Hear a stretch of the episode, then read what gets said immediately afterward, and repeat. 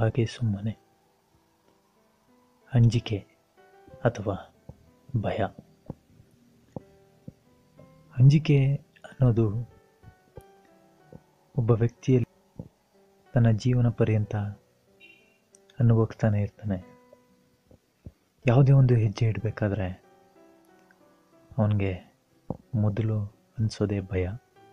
ಹೇಗೆ ಅಂದರೆ ಭಯ ನಮ್ಮನ್ನು ಎಲ್ಲೂ ತಲುಪಿಸಲ್ಲ. ಈಗ ಒಬ್ಬ ವ್ಯಕ್ತಿ ತನ್ನ ಬಲವನ್ನು ನಂಬಿ ಹೆಜ್ಜೆ ಇಟ್ಟರೆ ಅವನು ನಿಜವಾಗ್ಲೂ ತನ್ನ ಗುರಿ ತಲುಪ್ತಾನೆ. ಅದೇ ತನ್ನ ಬಲಕ್ಕಿಂತ ಭಯದ ಬಗ್ಗೆನೇ ಯೋಚನೆ ಮಾಡಿದ್ರೆ ಆ ಗುರಿನ ಅರ್ಧದಲ್ಲೇ ನಿಲ್ಲಿಸ್ತಾನೆ. ಒಂದು ಉದಾಹರಣೆ ಕೊಡ್ತೀನಿ.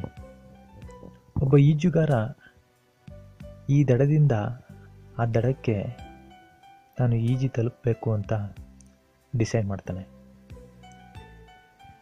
ನದಿ ನೋಡಿದ್ರೆ ಆಳ ಇದೆ. ಆದರೆ ಇವನಿಗೆ ತನ್ನ ಈಜಿನ ಮೇಲೆ ಅತಿಯಾದ ನಂಬಿಕೆ. ಮತ್ತು ಅದು ನಿಜವಾಗ್ಲೂ ಒಳ್ಳೆಯದು. ಸರಿ ಅಂತ ನದಿಗೆ ಧುಮುಕ್ತಾನೆ. ಈಜ್ತಾ ಈಜ್ತಾ ಹೋಗ್ತಾನೆ. ಅವನಿಗೇನು ಅನ್ಸಲ್ಲ ಈಜ್ತಾ ಹೋಗ್ತಾನೆ.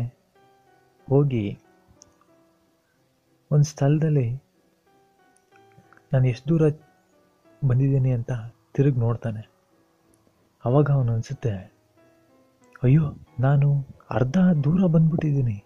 ಅಯ್ಯೋ, ನಾನು ಇಷ್ಟು ದೂರ, ನನ್ನ ದಡದಿಂದ ದೂರ ಇದ್ದೀನಿ. ನಾನು ಈ ನದಿಯ ಮಧ್ಯದಲ್ಲಿದ್ದೀನಿ ಅಂತ ತುಂಬ ಭಯ ಪಡ್ತಾನೆ. ಆ ಭಯ ಅವನನ್ನು ಮತ್ತೆ ಹಿಂದೆ ಹೋಗಂಗೆ ಮಾಡುತ್ತೆ. ಸೊ ಅವನು ಮತ್ತೆ ಹಿಂದೆ ಅದೇ ದಡಕ್ಕೆ ಹೋಗ್ತಾನೆ. ಹೋಗಿ ಮತ್ತೆ ಆ ನದಿನ ನೋಡ್ತಾನೆ. ಆವಾಗ ಅವನಿಗೆ ಅರಿವಾಗುತ್ತೆ. ಛೇ, ನಾನು ಮತ್ತೆ ಅರ್ಧ ದಾರಿ ಈಜಬೇಕಲ್ಲ? ನಾನು ಮತ್ತೆ ಅರ್ಧ ದಾರಿ ಈಜೋ ಬದಲು ಆವಾಗಲೇ ನಾನು ಈ ವಾಪಸ್ ಬಂದ ಅರ್ಧ ದಾರಿನ ನನ್ನ ಡೈರೆಕ್ಷನ್ ಚೇಂಜ್ ಮಾಡಿದರೆ ನಾನು ಆ ದಡನ ತಿ, ಸೇರ್ಬೋದಿತ್ತು ಅಂತ ಯೋಚನೆ ಮಾಡ್ತಾನೆ.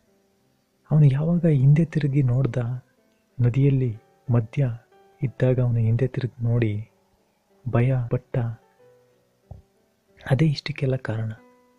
ನಾನು ಹೇಳಿದ್ನಲ್ಲ ಈ ಭಯ ಅನ್ನೋದು ನಮ್ಮನ್ನು ಹಿಂದೆ ಉಳಿಸುತ್ತೆ ಹೊರತು ಮುಂದೆ ಬರೋದಕ್ಕೆ ಯಾವತ್ತೂ ಬಿಡಲ್ಲ. ನಾವು ಯಾವಾಗ ಈ ಭಯನ ದೂರ ಇಡ್ತೀವೋ ಆವಾಗ ನಾವು ಮುಂದೆ ರೀಚ್ ಆಗ್ಬೋದು.